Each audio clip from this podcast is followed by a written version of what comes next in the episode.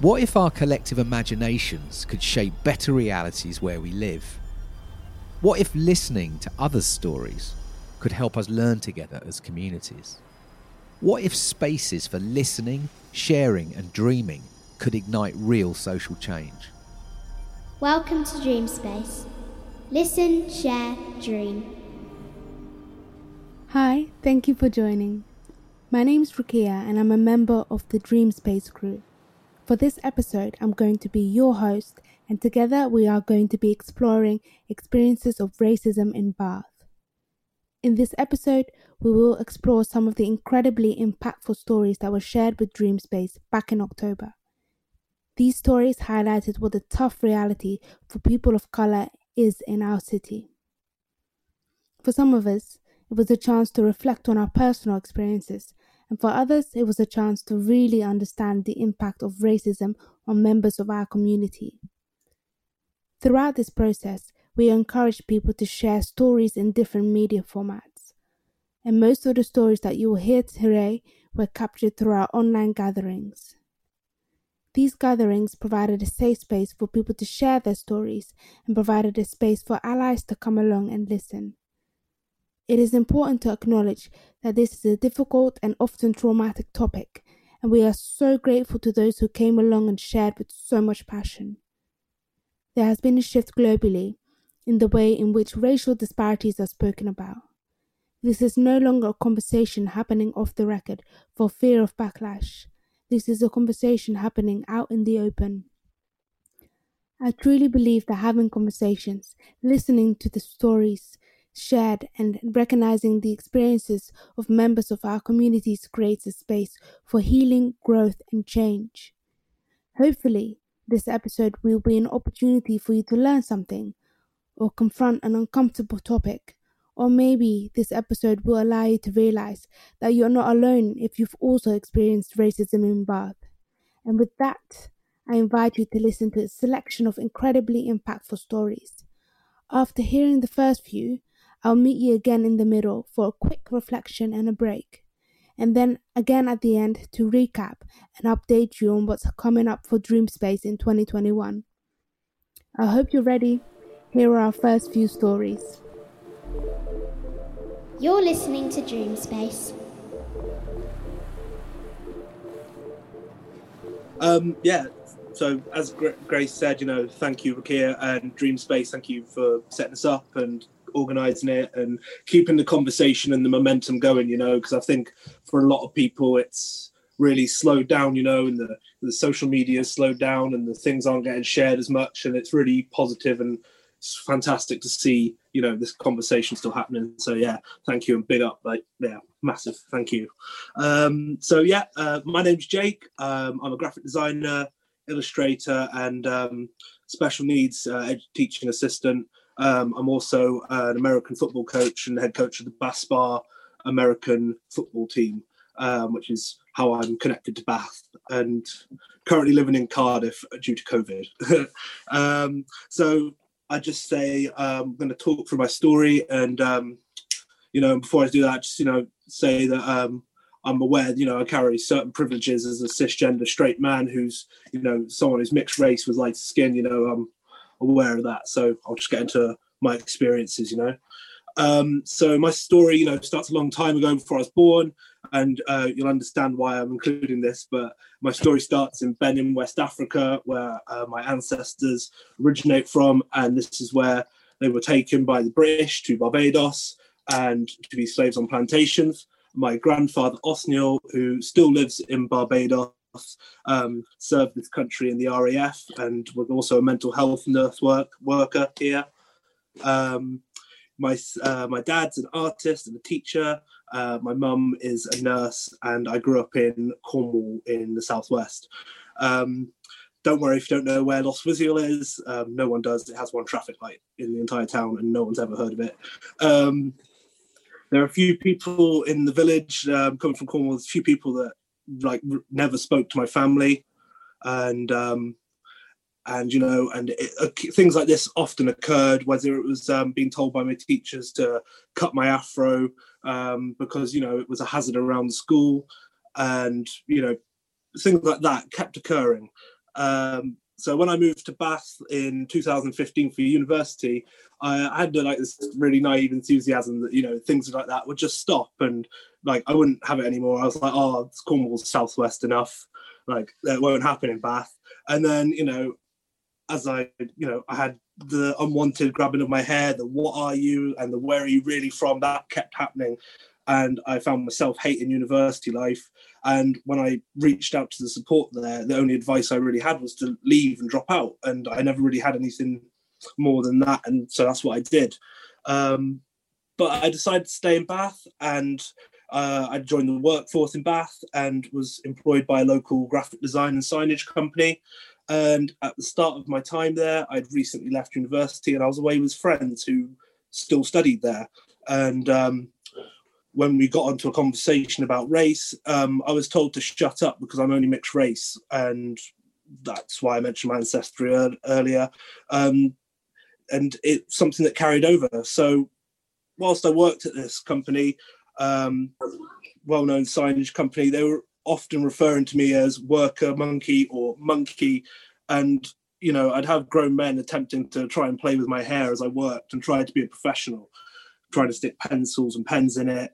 And um, when I called out to my boss, I was told that I was like overreacting and that you know these aren't racist remarks. But after a while, I found like the courage and I made a formal complaint about it, and these people were warned. But then not many people liked working with me after that, and I was the problem apparently.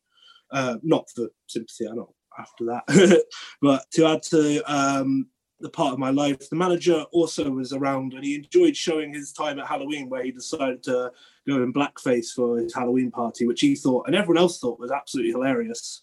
Um, but uh, yeah. uh,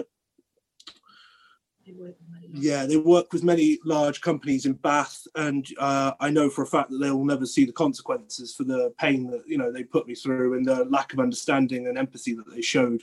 And I know that management there really won't ever face re- repercussions for it. So, yeah, that was kind of a quick version of the story that I told at the BLM protest in Bath earlier this year. But I just wanted to kind of demonstrate how exhausting and throughout each stage in a person's life, they can go through these things. And whether it's from school to university to the workplace, and these things, these subtle jabs, these like hurtful comments, his actions are there constantly. Um, I was briefly a member of the Bath ACS when they first started before dropping out, and I realised that you know everyone has these stories and they keep coming up, and it's not just I, I I thought for ages that oh it's just a it's a it's a me problem and and then realizing that it's far more prevalent than I really ever imagined from uh, being called the N word on a bus full of white students who laughed to taxis refusing to take students home because they're black in Bath. It's something that is really worrying and really, really apparent the closer you look at it. Um, so I just hope everyone feels encouraged that it's okay to speak up, you know, and try and push for change. And we, well, I'm glad we're still doing that now. And I hope we can keep the momentum, momentum up. And it was a pleasure to work with Ruqia and Grace um, during that protest and organising it. And yeah, thank you to you guys for always keeping it up. Um, hi everyone, I'm Ella. Um, I'm from London and I study um, here in Bath um, at Bath University. Um, I yeah earlier this year with like the rise um, in the Black Lives Matter movement, it kind of made me um, reflect on all of my um, experiences, and it's kind of interesting. well, yeah, also like I understand I'm coming from a place of privilege, being mixed race. Um, so I guess lots of my experiences are more um, like microaggressions. Um, yeah, and I guess not as um, uh, well, yeah. Anyways, um, but yeah, I guess yeah, I was privileged to kind of. Um, sorry, I'm a bit nervous, but um, um, yeah, like when I was reflecting, it was kind of interesting because there's lots of um, occasions and events that I, at the time, I didn't really see as like racist or racism and like lots of things were brushed off. Um, and yeah, some things also I guess other people have spoken about today. But anyway, I made a list at the time, um, and I guess it kind of is a poem. Um, so I'm going to share that with you now. I've been called yellow on numerous occasions as if I would fit in more amongst the Simpsons family than my own. I've been called green. I've been called half caste. I've been the token black friend and the OMG, you're my first black friend friend, despite the fact that I'm mixed. I've been the token diverse poster girl, and I've had my image used non-consensually to front a brand with a history of anti-blackness as inclusive whilst I'm being exploited. This constant tokenization shows how so many people don't see you as a person, but instead as just a color. I've been the only girl in a room full of whites that none of the boys were interested in and failed to acknowledge even once. But on the flip side, I've received disgusting amounts of unwanted sexual attention and harassment. I've been so uncomfortable in my own skin due to being this mystical lighty. I've been told to I've been told I can't take my afro comb into a club and had it confiscated because it could be a weapon. I've been asked by non-blacks for permission to say the N-word, but surely if you're having to call it the N-word, you already know it's a word that shouldn't be said.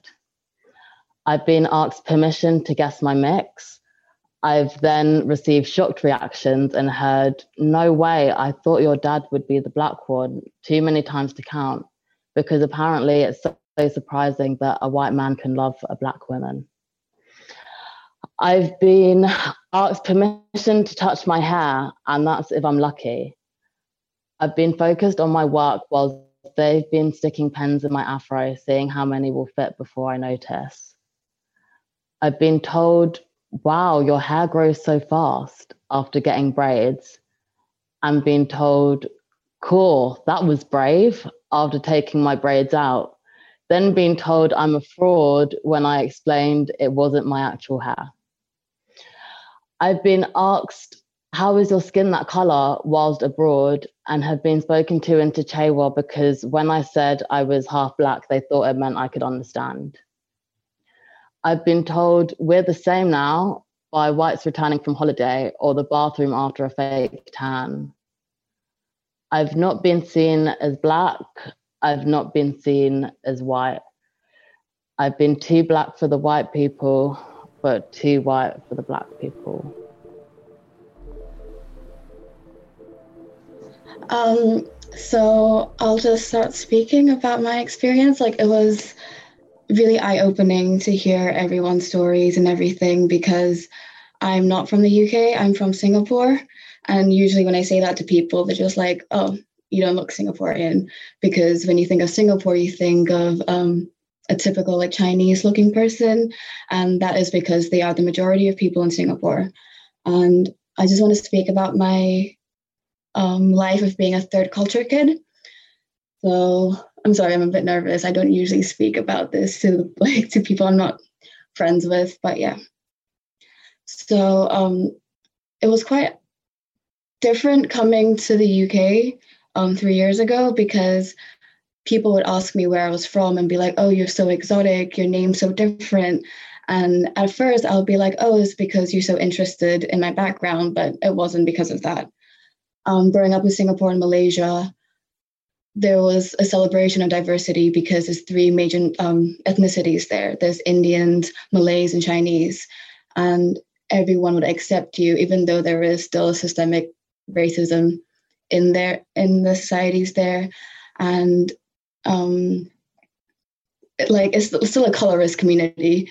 Um, darker skin or tan skin, like if you just look a little bit different, you get treated differently, and unfortunately, that's how it is. And coming to the UK actually like coming to Bath, I felt it a lot more. I felt the racism, people looking at me differently, and I don't look that much different. I'm not. I do, like I'm tan. I'm not that dark. I do have curly hair, but it's not like 4C or something like that. And like being me and feeling that I could only imagine what other people of color actually feel. And I only realized that coming Bath, whereas like going to London, for um, example, I felt a lot more included. I felt like seeing people who look like me, seeing people like the diversity there. It was amazing. So it was quite shocking coming here and being Arab as well. I would say, say that to people and they'll just bring up a terrorist joke, usually most of the times. And I would just be like, haha, yeah, so funny. But I just didn't know how to respond to that because growing up, I've never had to deal with it because people were more accepting. And it was mostly the white people who would do that because I don't know, there's probably a lack of representation in Bath. And it's just nice to see that there are other people who go through this as well, and it's not just me. So, yeah, thank you for all your stories as well. You're listening to Dream Space. What are you dreaming for the future? Yeah, brilliant. Well, yeah, um, awesome. Thank you so much for yeah just putting this together. It's incredible, and there's um, I can see some really familiar faces. So that's really nice too. Um, so my name is Mark Delissa, and I'm a youth mentor and a poet, um, and I live in Bath. I'm not originally from Bath. I grew up in Northwest London, and it wasn't until I came to Bath, I think, that I um, became quite aware of my race. I was made aware of my race, I think, um, which was quite shocking for me because um, it was never something that I really had to heavily identify with back home. Uh, I say back home, Bath's my home now, but back in London. Um, so yeah, that was something I had to a hard truth for me when I first moved to Bath. Um, and then luckily, um, I ended up working and getting really close with an organisation, the Black Families Education Support Group, which uh, is an amazing organisation that still goes, it's still doing work today. And so that was that was incredible. And I got to work with some really incredible young people. And, and so today, what I'm going to do is I'm going to just read an article that I was asked to write, sort of in response to uh, the Black Lives Matter protest by uh, Mentoring Plus, who I now work for now, and it, it was on their um, Inspiring Young Lives blogs uh, blog. So I'm going to just read that, and um, yeah, I hope you enjoy. Okay. So the article is called "Where Are You Really From?" But where are you really from? I've almost lost count of the amount of times I've been asked this question. Northwest London. But you can't really be from Northwest London. Why not? I reply. Because you're black. I feel the frustration and the anger bubbling up. I have a flash to an alternate reality where I open the floodgates and years and years of dealing with this kind of ignorance come pouring out of my mouth in a verbal assault. I see myself standing on a table, fist held high in the air, schooling them about the Windrush scandal, Britain's involvement in the transatlantic slave trade, and the truth about its colonial history, all to the soundtrack of Steel Pulse, Peter Tosh, and The Clash. What do you mean you've never heard of Zadie Smith, Benjamin Zephaniah, or Akala? Then I take a deep, a deep breath and I look at the person asking the question. I see the genuine look of interest tinged with a slight confusion on the face of the elderly man, the 12 year old boy, my ex girlfriend's dad, and I swallow it down again. I've had the absolute pleasure and privilege of working with many BME young people in Bath, and I can assure you that these experiences are not unique to myself. In a city where people from the black and minority ethnic backgrounds make up around 6% of the population, it's pretty commonplace to be asked, where are you really from? and it's also common to be followed around a shop by a security guard. Microaggressions are common, are common occurrence for most BME young people living in Bath. Can I touch your hair? You're pretty for a black girl. You don't, you don't sound black. You must love chicken. I'd love mixed race babies. Can I say the N word? All these things have been said to young people that I've worked with. They may seem like innocent statements, some even humorous, but these subtle and insidious forms of racial stereotyping have huge effects on the mental well-being of our BME young people. Many of these kind of things are said by friends at a time in our lives when all we really want to do is fit in. It's easier to laugh them off and hide the pain that they cause. And I can relate to that. Equally in conversations about race, I've regularly heard things like, I don't see color. The intention is inclusive, but this reality, but this reality is what, but this reality denies the experience of people who feel that their color and identity matter and that it impacts on not only how they experience the world, but how the world experiences them. So I often find myself wondering what impact always being seen as the other is having on our BME young people. To know that you are three times more likely to be permanently excluded from school because of the color of your skin. To have the constant awareness that people who share the similar heritage of you make up around 26% of the prison population, but only around 13% of the general population. The fear of knowing that if you're a black woman You are much more likely to die from complications surrounding pregnancy and childbirth than a white woman. These are really hard truths. But if we want to make reality better for BME young people today, we must acknowledge them before we can begin to change them. It's been 72 years since the men and women from the Caribbean stepped off the Windrush in Essex with the dreams of starting a new life in Britain. And they were faced with signs listing no dogs, no Irish, and no blacks when they were trying to rent rooms, daily racist abuse, and regular violence. It feels hard to believe that in 2020 their grandchildren are still having to remind us that their lives matter too. But this is where we are. The Black Lives Matter protests here in the UK have allowed us to open up the conversation about racism in this country, and they have given a platform to Black voices who previously felt like they were shouting into the wind. They have given people from Black, white, and all backgrounds a chance to come together and show their disgust at the ingrained racism within our institutions that has created such inequality in our society. There is now a chance for us to truly address these inequalities and to create safe and supportive spaces for these difficult conversations. I'm not alone in believing this begins in our schools and with education. And there has been some positive movements happening locally, creating last, locally to create lasting change. In an open letter to local schools, parents demanded changes to the curriculum to include more information for children on racism and slavery, as well as dropping the name of a slave owner from the schoolhouse. Hundreds of ex-pupils from another school in Bath have urged the school to improve its racial education and teach more about racial diversity, systemic racism, and Black history. These can only be steps in the right direction. Rather than continuing to turn away, it seems that collectively now we are ready to face the ugly bits of Britain's history and the impacts they are still having on the BME communities today. As Maya Angelou beautifully said, you can't really know where you're going until you know where you've been. So my hope is that BME young people will begin to feel safe, valued and heard, and will no longer have to deal with the everyday racism and microaggressions that are still prevalent in our society today. Maybe one day they won't have to explain where they are really from, because maybe one day the question won't be asked anymore. Thank you.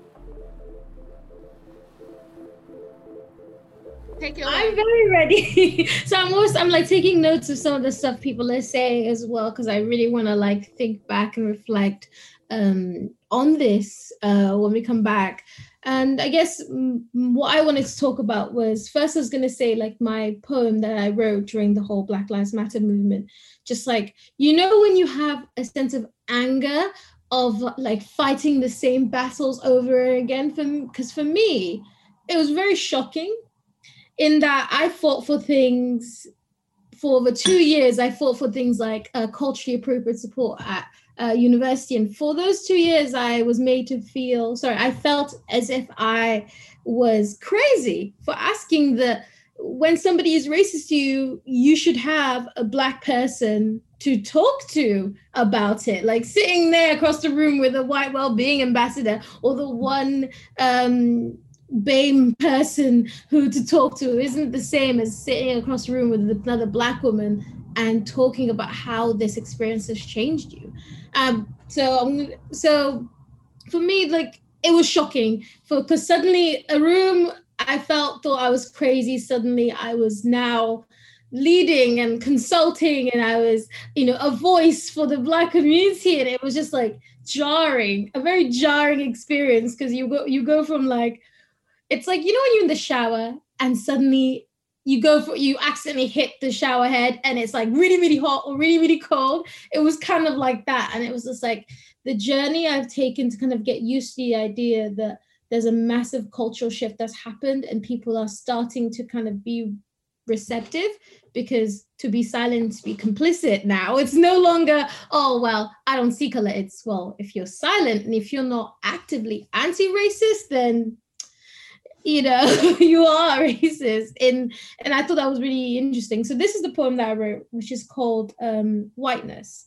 And it goes whiteness walks into a room and says that's not racist. I don't see color. I have friends who look like you then whiteness says you aren't being warm enough. Whiteness always wants you warm enough like you don't have reasons to be cold sometimes. Like you don't have reasons to cry sometimes. And you look tired. Like you were tired of talk and lip service and meetings and meetings and meetings where no one does anything. White nurse walks into the room and says, to do anything, we need more time. We need your grandmother's time, your mother's time, your time. Whiteness always wants more time. Like you haven't given them enough time. And now, when whiteness walks into the room, you wonder. You wonder what it's like to feel safe. And then you wonder what it's like to feel kindness against their skin. And then you wonder.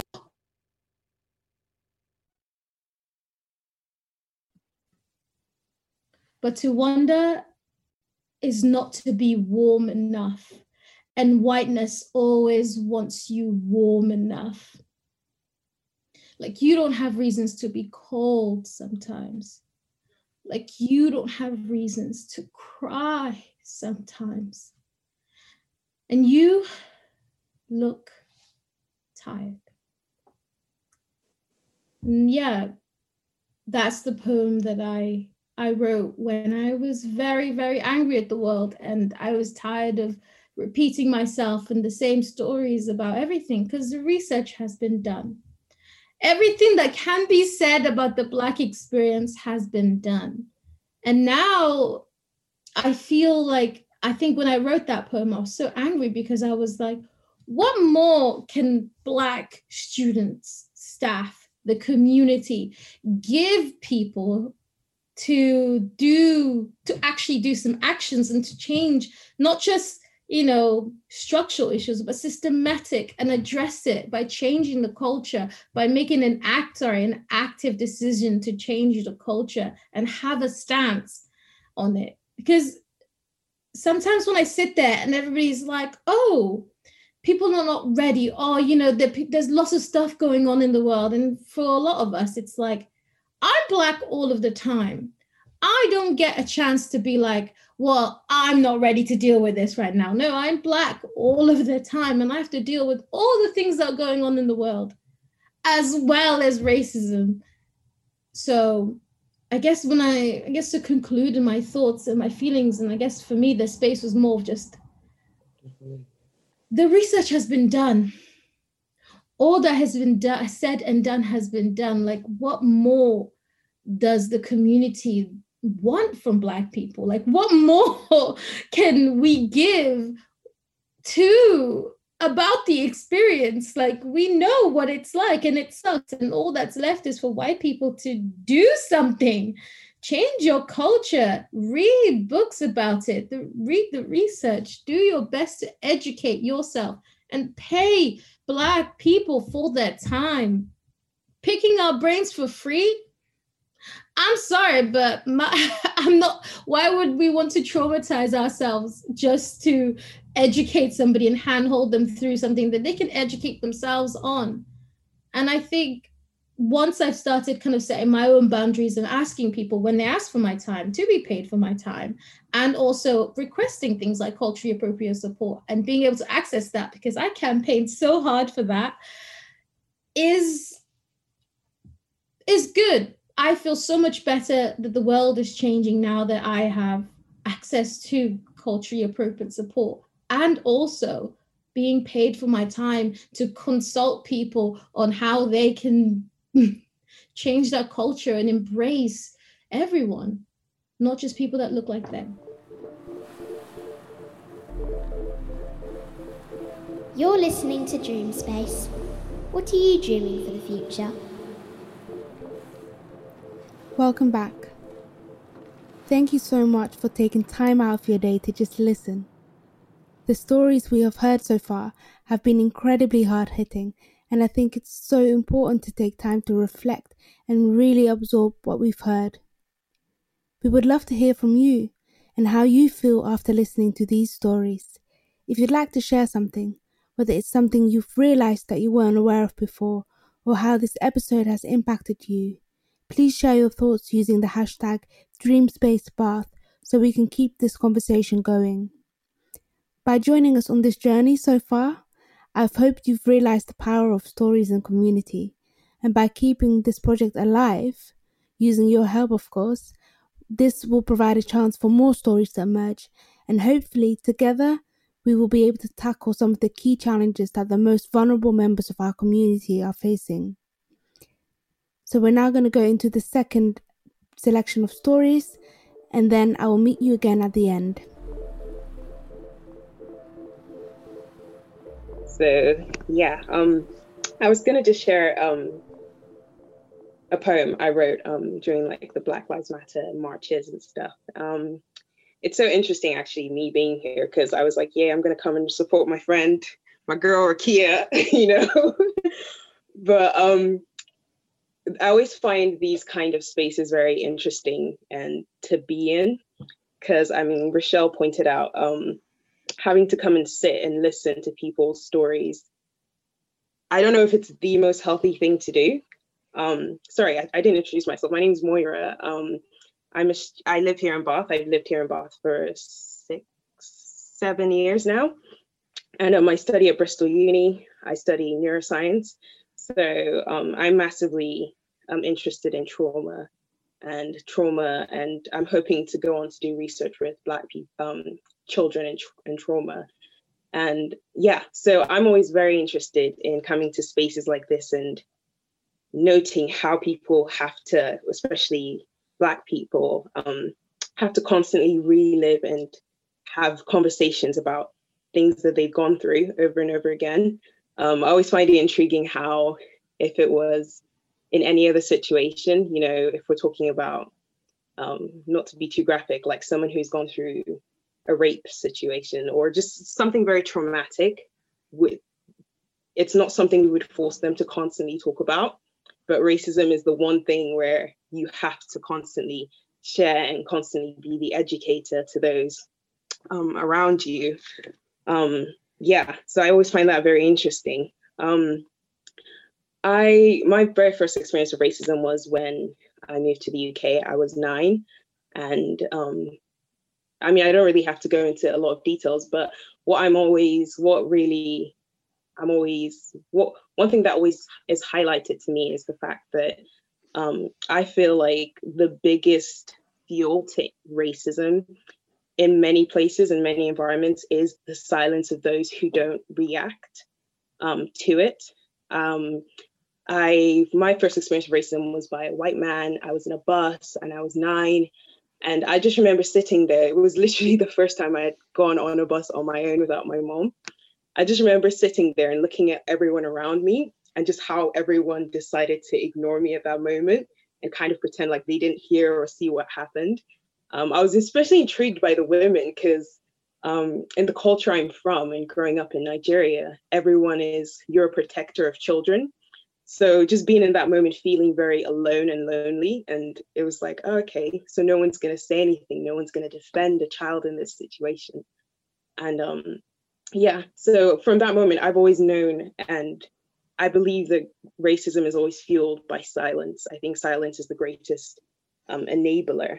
And um, yeah, so, but um, just apart from racism and um, overt racism. I think um, institutional racism isn't a thing that is um, talked about, a conversation that is talked about a lot.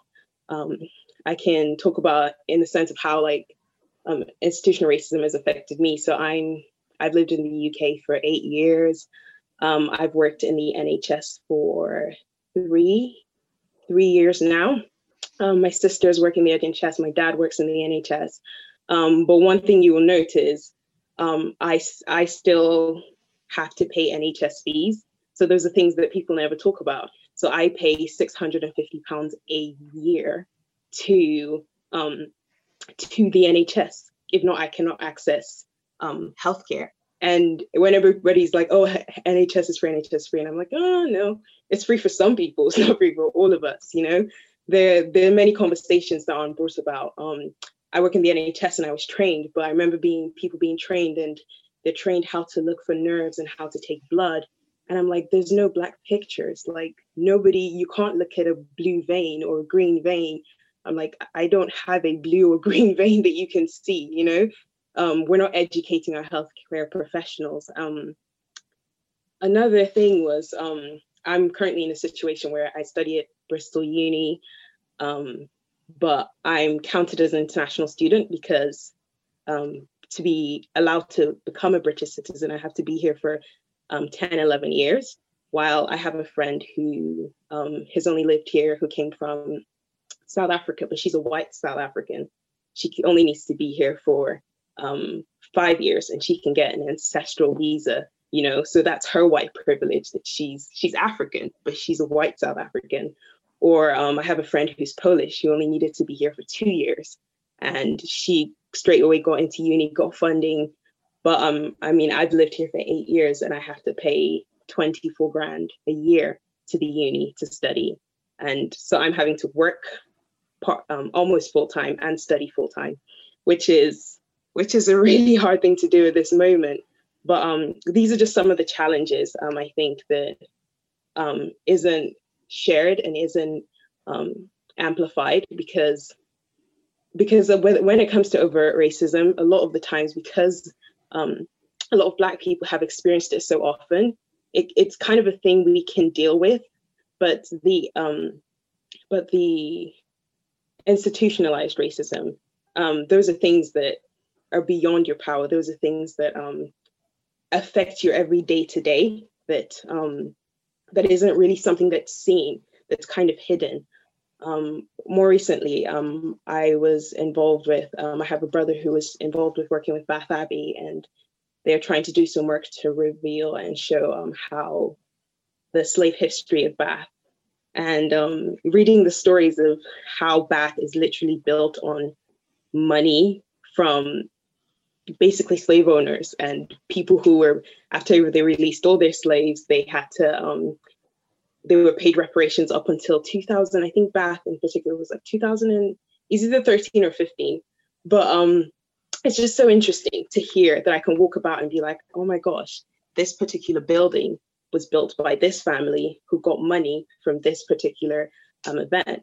And so it's really really been interesting to read that but also um, I think this is such an amazing time um, for the allies to really step up. Because when I talk about the whole thing about silence is, I don't really believe racism can change without. I feel like racism will change when the allies and the white people of the society change, because it's it's only those who create the culture that have the power to really change and affect the culture. Um, so yeah, um, yeah. So I was just gonna quickly read a poem I wrote. Um, that uh, it's a really short poem, but I've been sorry, I'm not like a poet, or not a good good one anyway. But um, yeah, I just it's a really short poem, but I'll just read it. Um, okay, it says, written in history's memory is the pain our fathers suffered, the shame they were made to feel, the burdens made to carry, the futures made to bury, and in all this dehumanized before their sons. In the wokeness of today is the hope we've held inside us, the walls they built around us, the names were called in silence, not. I have always imagined what a world of justice and peace and love and light would look like. Man, that sounds like heaven. But soon enough, I have to come back down again to where my body is grounded, just as my ancestors are ground dead, six feet under, below stones and skylines named after their slave masters. Even in death, they still carry the weight of the slave masters. There were futures and visions of ours. They tried to wrap up in chains and trade for nothing. Y'all, there were futures and visions of ours they tried to wrap up in chains and trade for nothing. But our visions were not rooted in fear or crippled by the godless disbelief of our humanity. Our visions are birthed and rebirthed with every new melanated breath. All because you cannot kill hope while we still stand. So, yeah, um, that's just the phone yeah. Um, so yeah, I was just going to end with the fact that um, there is still hope, and while we're all still here, we can definitely change and create the future that we want to see. So yeah, thanks for allowing me to share, Ruqia. Cool. Um, so, hi everyone. I'm 22 and I'm from the Bath area. Um, I grew up there, went to school there, and I really love the city. It definitely has a bit of a special place in my heart. Um, so, I had the privilege of working with Ruqia and Eva and a few others, I'm sure, um, at Dreamspace because we all put on the Black Lives Matter demonstration, as Ruqia mentioned, back in June, which was amazing. Um, and as you know, like worldwide demonstrations have really sparked conversation around race over the few months. Um, I think people often think about race as a taboo subject because when you actually deep it and when you really think about it, in, in, my opinion, it's not race which is awkward to discuss. It's more the narrow stereotypes that people have like subconsciously had ingrained, which make people think using the word black or mixed race and so on is an insult, which it definitely isn't. But I think sometimes people are scared to use the words. Um, but events like this are super important. And when I hear that Dream Space had to increase their capacity this evening to let everyone join, um, it just makes me feel so relieved that all these global efforts are really working and starting to make a difference. So um, before I go on, I just wanted to say thank you so much to Dreamspace for putting on this event, Ruqia, Eva, Eva, the whole team. I know you put in so much hard work and your efforts, your relentlessness and everything is greatly appreciated by so many to hear our voices. So I'm sure I speak on behalf of everyone when I say thank you so much. Um, so I'm going to read a short reading, um, which I have specifically written for tonight. So I hope you can enjoy it and hopefully take something away from it, even if it's something small. Um, but please be kind. I'm not really a writer, but um, I hope this leaves an impact with you this evening. My blackness is not a weakness, nor do my experiences wave a flag of victimhood. The color of my skin is not a conversation starter, nor is my hair an invitation to be touched. When you think of Black Lives Matter, Black Power, and Black voices, do you think of unnecessary conversations and needless tension? Or do you hear the pent up cry for justice and people's rightful needs for their stories to be heard? Well, if you sparked up at needless tension, the rest of this reading is for you. You see, my blackness is not a weakness, but yet it's something that needs to be seen. Our movements aren't a call for overcompensation, nor a sympathetic empty promise. No, our stories are to be told to educate and enrich those who don't yet understand, and a vow that we won't stand by and watch oppression continue before our eyes. My blackness is not a weakness, and speaking on inequality makes me strong. It's a strength that shouldn't be needed, but what other choice do we have? I'm not expecting to be understood, given a free pass, or to tick a box but I am expecting to be listened to and my attentions not to be questioned. Understand that my blackness is not a weakness, but it is something that's often brought up.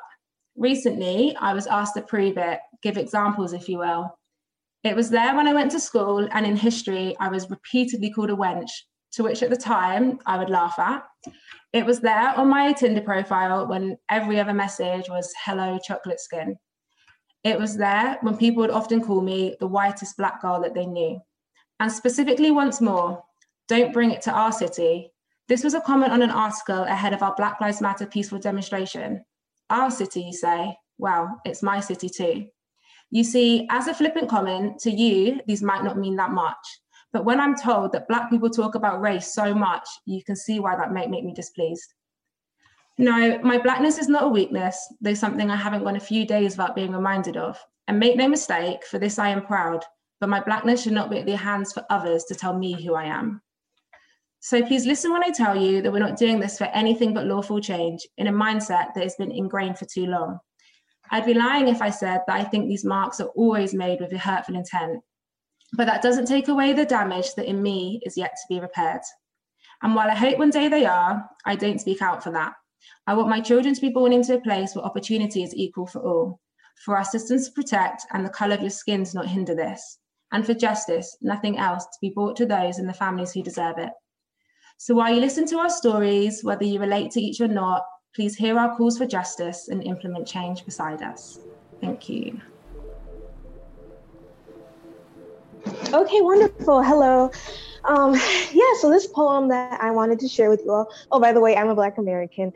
Um, I saw the event online and I really was just, I was really excited to just share stories with you all and hear you all stories and I guess kind of connect with that, I guess, general Black experience or person of color experience that we often all deal with, um, the struggles and all. Um, so yeah, this poem that I'm sharing, um, it's about systematic racism and um, police brutality.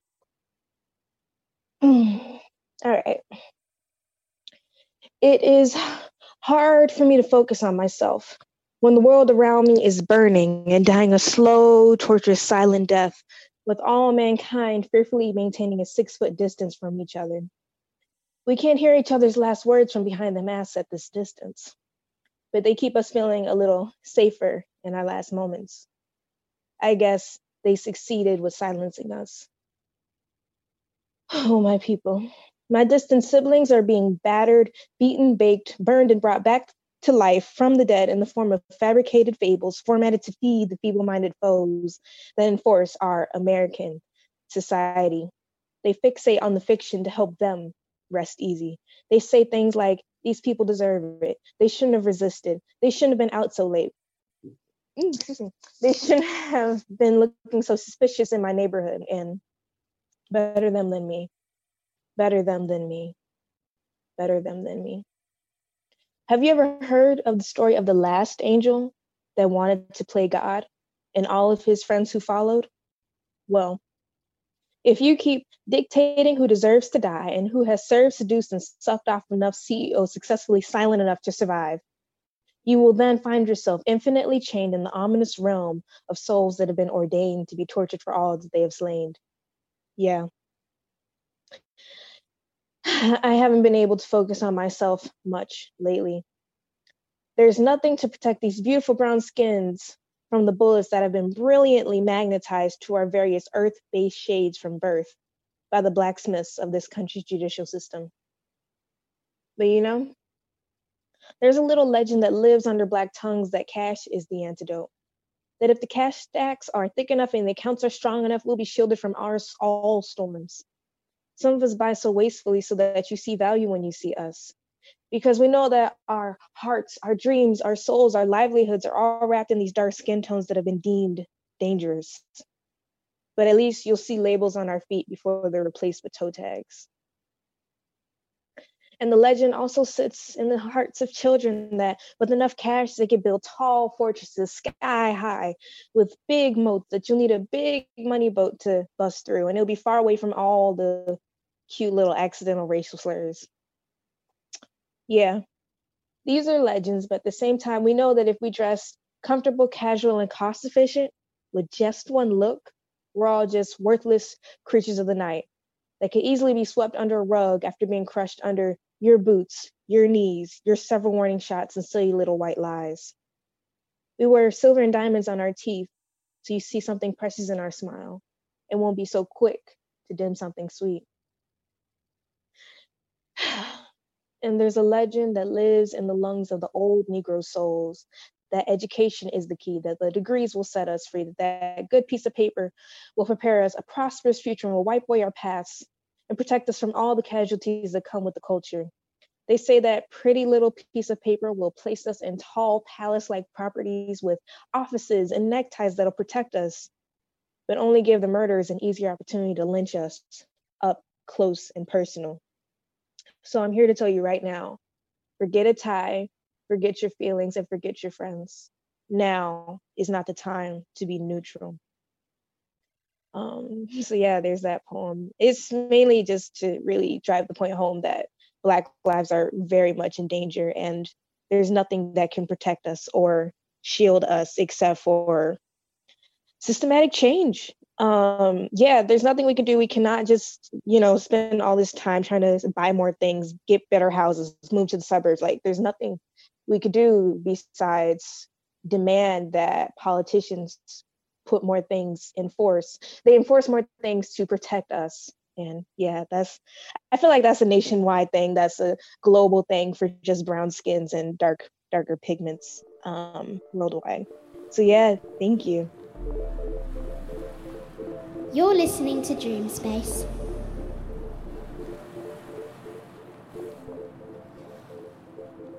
Wicked, thank you so much um, for this event. My friend actually shared it on Twitter, and I was like, yep, that's right up my street because I'm honestly sick and tired of hearing these stories. They've just been going on for far too long. So, just a bit of a background and I'm of Somali origin, um, but I was born in, in Cardiff, in Wales. And yeah, honestly, Privilege Cafe, um, I opened it during lockdown um, because I like I, I was just honestly, I first of all, I was just bored. But I was sick and tired of just these spaces where I felt, as a Somali woman in, in Wales, in Cardiff, we've been here for 400 years and we've been talking about the same issues, racism or not, and this lack of representation, not just offline, but now it was online. And all these white Zooms I was on, I was thinking, where am I going wrong? Why am I on all these white Zooms and everyone's calling me aggressive? Everyone's saying, my mother, you're, you're an ABW. I'm like, what's an ABW? Angry black woman. I'm like, right, okay. I'm honestly sick and tired of, I'm not an ABW and I'm not BAME and I'm not BME I'm an individual person, but yeah, um, Privilege Cafe is an online virtual space where people come together just to discuss those really difficult issues for lots of white people. Um, but I didn't call it the White Privilege Cafe on purpose because no one would turn up. Um, but yeah, I mean, I've been running it since, like I said, April. I think I've done about 27 sessions every week, different topic, different themes. Um, but yeah, listening to everyone else's pieces, I'm has been amazing, and it's really inspired me to like. I was, I'm actually super nervous to be honest with you, even though I'm like a very open bubbly person but yeah um i just want to share this piece with you guys because yeah like i said i'm tired. Lots of other black people people of color. I'm not even sure what we're called anymore. Like i'm honestly sick and tired of these acronyms. Like i wasn't informed when bme got changed from b to bame. Was anyone else informed? Because i wasn't. Honestly i'm just sick like and tired of all these things that are put on us as people of color. And like the dominant culture never they never face these issues. So how ironic is it that you make acronyms that take away identity but yeah, you never face the impacts of it. Wow. Okay. So people can let's self-identify ourselves, but yeah, I don't. It is a little bit of a long piece, but I'll try and be quick. Um, it just encapsulates everything that I've been feeling um for all my life, basically. and yeah, Wales is no different in terms of discrimination and racism because I know it's University of Bath and maybe most people are from England, but yeah, Wales ain't an exception. I can tell you that, even though we've been here for centuries. So yeah, this is my uh, piece. Okay, so I mean, look at me, look at my face. What do you see? What do you see when I say my name, say my race, and still say I'm Welsh proudly? African roots and Welsh living. That's me. When you think of belonging, identity, Welshness, do you think of me? Do you think of my melanated skin, or do you rewrite my identity in a book you've named the other? The color of my skin is deep, so deep it hurts. Hurts to be judged, judged on the pigment underneath layers and layers of culture and identity. Identity enriched in spices and aromas so strong and rich, it attracts conversations of where I'm from. Conversations entrenched in my daily being, my life, my work, my living. Where am I from? Who am I? I am the rose which stings the side of your lips when I say I am from here. Here I grew, I learned, I lived. Here is Wales. Where am I from? Do not ask me where I am from, but ask me rather, where am I a local? Ask me what area I'm from, what school I went to, what street I grew up in, what neighbors I have, and how all of these things have shaped who I am today. Ask me where I am known, known for who I am and not what the color of my skin has made you think I am from. You see, people look at me as the other, sometimes the terrorist and sometimes the helper. You see, the melanin in my skin and the identity that it brings is more than a culture, a country, and a flag. It's a melting pot of happiness, joy, culture, language, and tradition. A tradition so rich it oozes with aromas of spice, Somali folk dance, and camel milk. You see, it baffles me when people say, Where are you from? followed by, Where are you really from? Go back to your country or you do not belong here because your skin color doesn't look Welsh.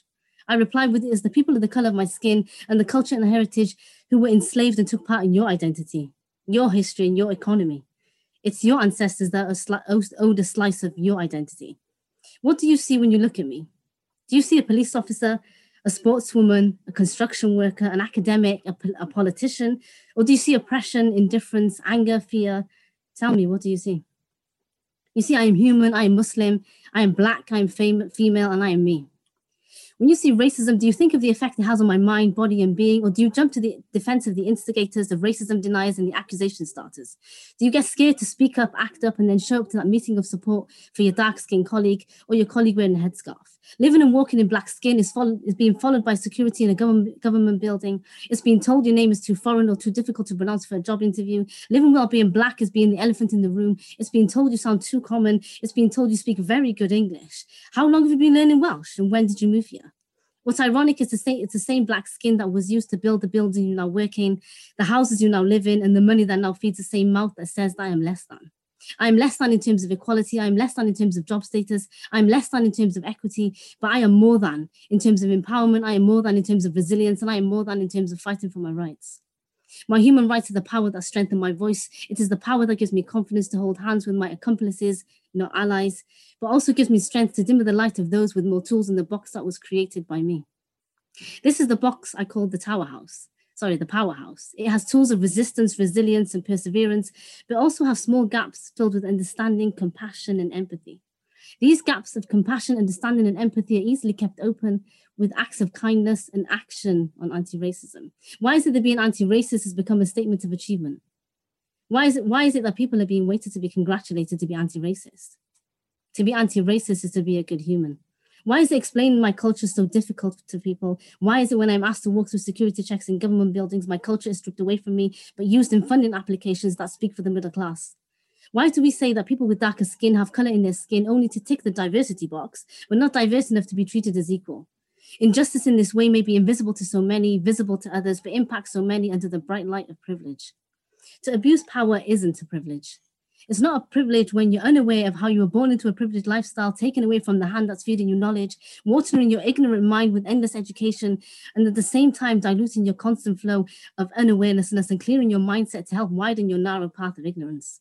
We are living in difficult times where time is needed for those that need it the most, where times are too short to be wasted and sacrificed, and where time and time again the wheel of injustice is repeatedly being turned by those unwilling to share their time with those without a watch watching the clock day after day where your fellow human human beings are bystanders rather than stand buyers standing by me in the office of privilege where your out of office is on at 5.01 p.m whilst i sit calculating how many emails have to go through the filter of exploitation and those that clearly have a pay, patch, pay package attached to them. It's realizing that privilege is unearned and equality for all isn't actually equal for all it's learning that asking questions to fill voids of fear and bridging indifference. It's avoiding the silences in conversations in training rooms, on bus stops and in shops, in government meetings and on Zoom, but rather viewing the silence as violence.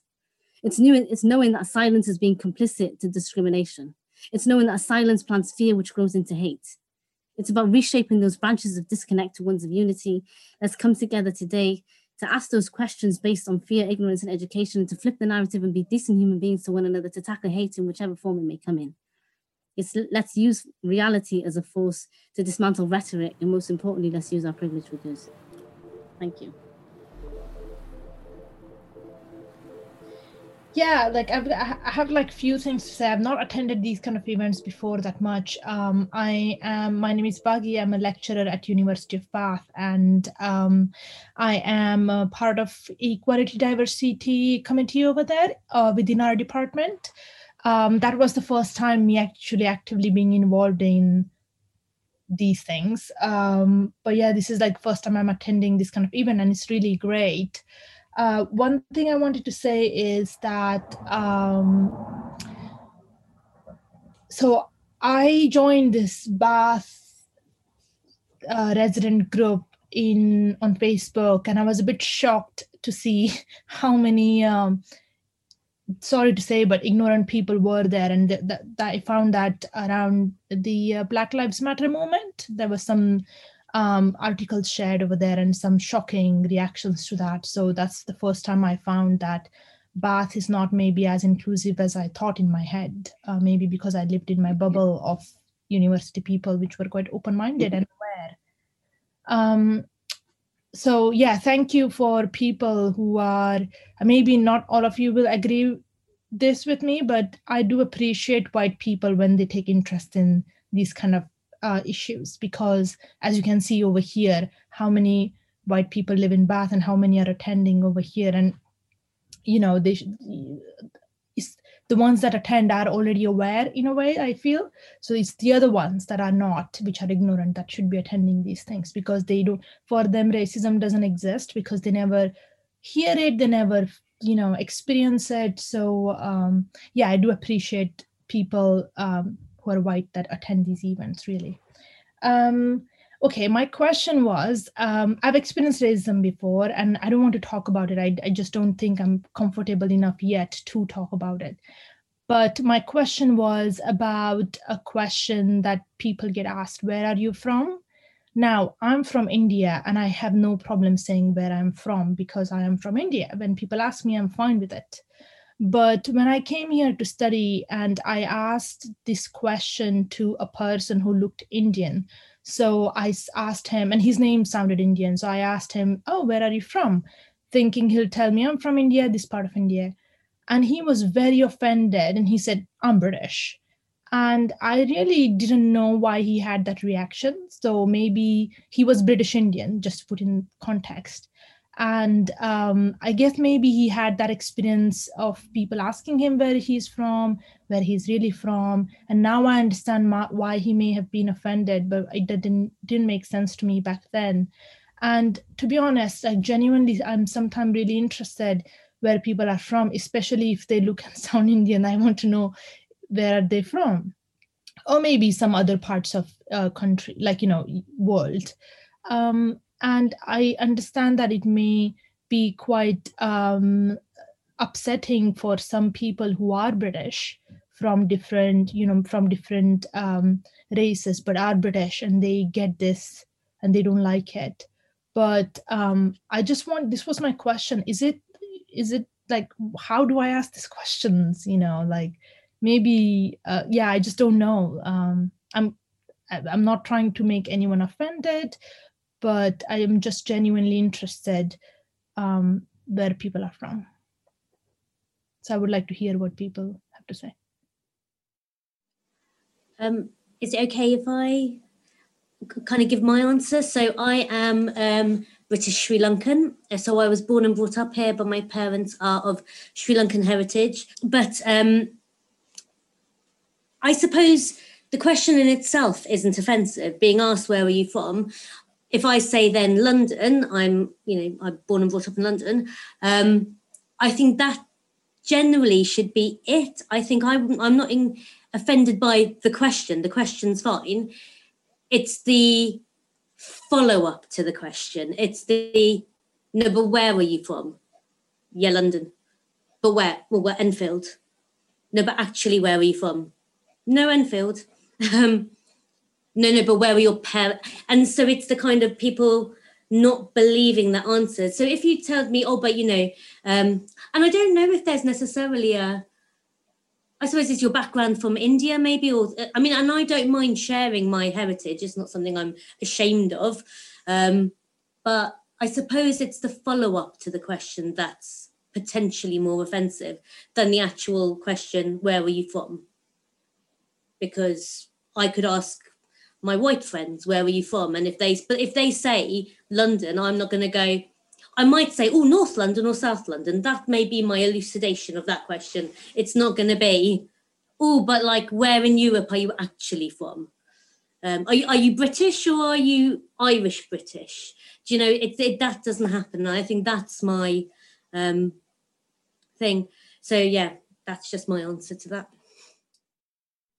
I mean, I, I think it's a, it's a little bit paradoxical and problematic because, on the one hand, I think you're right. It's all about whether one feels okay to share. So I know personally, I ask a lot of people where what's your heritage often, where where your family from, and I would mean where you really from as well. I would mean that. Now, obviously, me asking would have and who I'm asking context would have lots of very different offshoots of that, lots of different possibilities, and sometimes you don't know it's you know you, you sometimes you wouldn't ask it but i'm always very interested. And the paradox is on the one hand we want to celebrate identities such as we say let's get rid of BAME because it gets erases diversity. But the other, other hand we might not we might choose not to claim it. And i think the other question one must really always ask in all of these questions why am i offended? Because we can't actually make allowance for anyone's ignorance or anyone's isms. So the question is, I would have to ask myself, and in each case is why am I offended at that? And I, I and I can imagine not many of the answers, and I hear about the follow-ups and the expectations and the inability to accept But at the same time, we do want to claim our heritage. So why not celebrate, accept it, and share it, and allow ourselves not to to. And sometimes it will bring cause of problems to individuals, but generally speaking, I think my intent is one of curiosity and celebrating diversity. Um, I feel like for me, I don't really like because I've like lived so many different places. So when I think it depends who's asking me the question. But in terms of asking people where they're from, I tend to just don't ask them. I feel like if I get to know somebody on that personal level and they are ready to kind of like explore that with me, they will bring it up and we will talk about it. But usually, depending what context we're working in, like if it's just like a uni student I'm probably never going to meet again, like do I really want to know their history and all that stuff about them when I don't feel I have the capacity to kind of like really give that the time and effort that it depends? And I think, I guess to summarize, it depends what you want to do with that information. Like, if I want to get to know that person and like really connect with them on a deeper level and their heritage is really important to them, I'll ask them. But if I'm if I'm just in a meeting and I just want something to talk about, we can talk about it. But for me, I just never ask because usually if people want it to be acknowledged, they will say, and I always ask them if you want me to include like your race or your gender or identity, wherever, just tell me. Because again, I always leave it up to the person to decide rather than put them in a position where they feel like they have to tell me because I'm going to um, legitimize their blackness or legitimize their heritage. And i guess that comes with being a black woman. It's like there's this weird thing where you're either not black enough or or you are black but you're not right kind of black. So i really want to be careful with asking people because i don't want them for me to feel like i'm calculating whether or not they are black enough. So i guess that's kind of how i just avoid it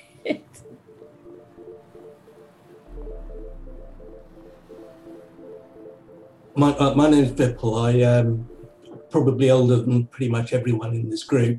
So my experiences of racism are quite interesting. It's fascinating hearing the stuff you've said. Fascinating in a horrifying way, because I thought I'd left racism behind 20 years ago or 30 years ago. Um, but I came from London. Um, when we came to the country, it was um, you know, racism was a thing and it, it, settled down. I moved to Bath and I, I find it quite amusing. I, I run a, quite a few green groups in Bath. You can't get much more middle class white than the environmental groups. So I'm the only brown person anywhere around. Um, and I met Baggy re- fairly recently. I think, oh my God, there's two of us. Um, but I, I, anyway, I digress.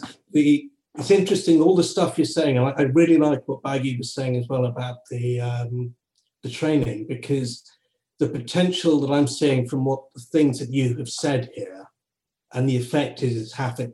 I don't know if you were watching other people's faces and expressions as things were being said. The effect it was having on everyone, I think, was just so wonderful. If we take that out there and, and the, the big problem with that I see in racism, and I, I, am a little bit naive because I grew up in a culture where you ignore it, you pretend it doesn't happen, you just work harder. So I very rarely used to confront it. So it's a different sort of cultural mindset. But if we start taking this stuff out there, most of the people in Bath are not directly racist they do racist things because they don't realize what they're doing. I have quite a lot of really good white friends who say things, and I know that there's no way they mean it in a hurtful or a bad way, but they just don't know. Now, this space that you've created here, if you took this and amplified it and, and started having gradually more and more open things, I think the effect would be extraordinary. I don't know if you noticed that when, when the Black Lives Matter movement took off in the US and with all the um, the horrors that are happening over there, the council and the MP here really got behind it. So, in terms of having power behind what you're trying to do, there are some very, very influential people who will 100% back you. Um, and I'd certainly like to help. I think it's really good. I think what you're doing is really, really positive. And if, if there's any time to do it, that time is right now. Welcome to Dream Space. Listen, share, dream.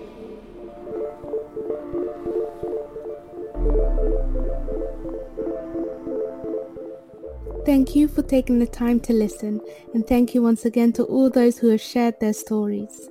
Although we have reached the end of this episode, this is not the end of our journey.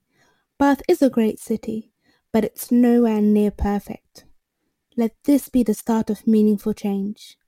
No one should have to feel less than or unvalued because of their gender, race, or sexuality. So let's step up as a community and work towards creating a city that is inclusive of all.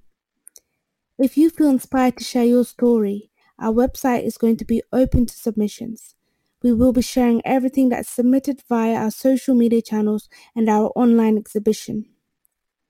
I hope you'll take something away from this episode, and although it may feel emotionally draining to listen and realize the awful experiences of racism people face on a daily basis, it is important to also reflect and look at the progress that has happened since the protests in the past summer. People are now willing to listen and work towards change. And to tell you the truth, I've never seen this level of engagement before, and I can't say enough how incredible this is for Bath. Speaking about these issues and giving underrepresented groups a voice is so important, but what's even more important is action and after seeing the compassion, resilience, and strength that the people of Bath have shown, I have no doubt that together we will push for the changes that we want to see. If you would like to access our online gallery to revisit some of the stories that you heard, or explore more stories on topics of life in a pandemic or the climate emergency, please head to www.thedreamspace.co.uk you will also have the option to submit your own story here and to subscribe to our newsletter. And finally, I am excited to give you an update on what you can expect from us.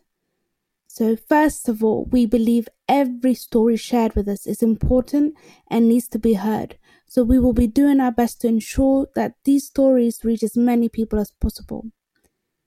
After seeing the impact of our first gatherings, we are looking at hosting some more community gatherings as the need for these spaces is becoming increasingly important with what's happening in the world at the moment.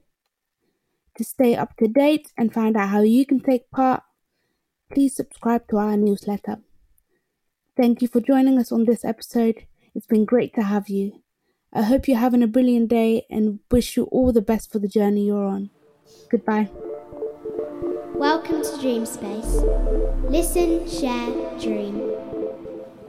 Dream Space is a community led creative project conceived and convened by Good for Nothing in partnership with Wild Labs. It is supported by the National Lottery Community Fund's Emerging Futures programme. For more information, please visit www.thedreamspace.co.uk. Send them your heart so they know that someone cares and their lives will be stronger and free. As God has shown us by turning stone to bread, and so we own this land a helping hand. We are dream space, we are the locals, we are the ones who shape the city of Bath. So let's start listening. There's some hope we're bringing by sharing our own tales. Yes, it's true, we'll make a better city, just you and me.